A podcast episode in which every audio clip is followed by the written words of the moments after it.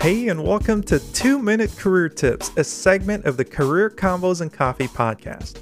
Every week, we select and share a tip that will help you along your career journey.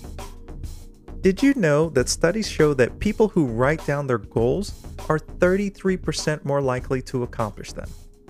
That's why this week we're talking about a fun and creative way in getting your goals down on paper creating a vision board. A vision board is well, you guessed it, a visual representation of your goals.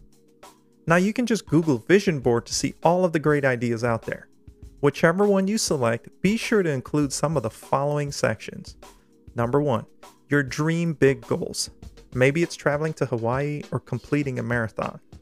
Number two, include goals that you'd like to accomplish in the next 12 months.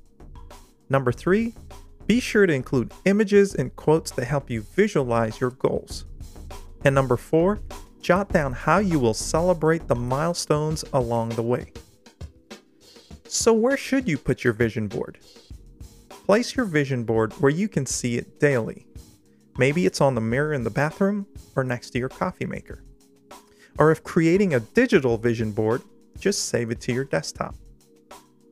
Wherever you keep it, the goal is to see it every day.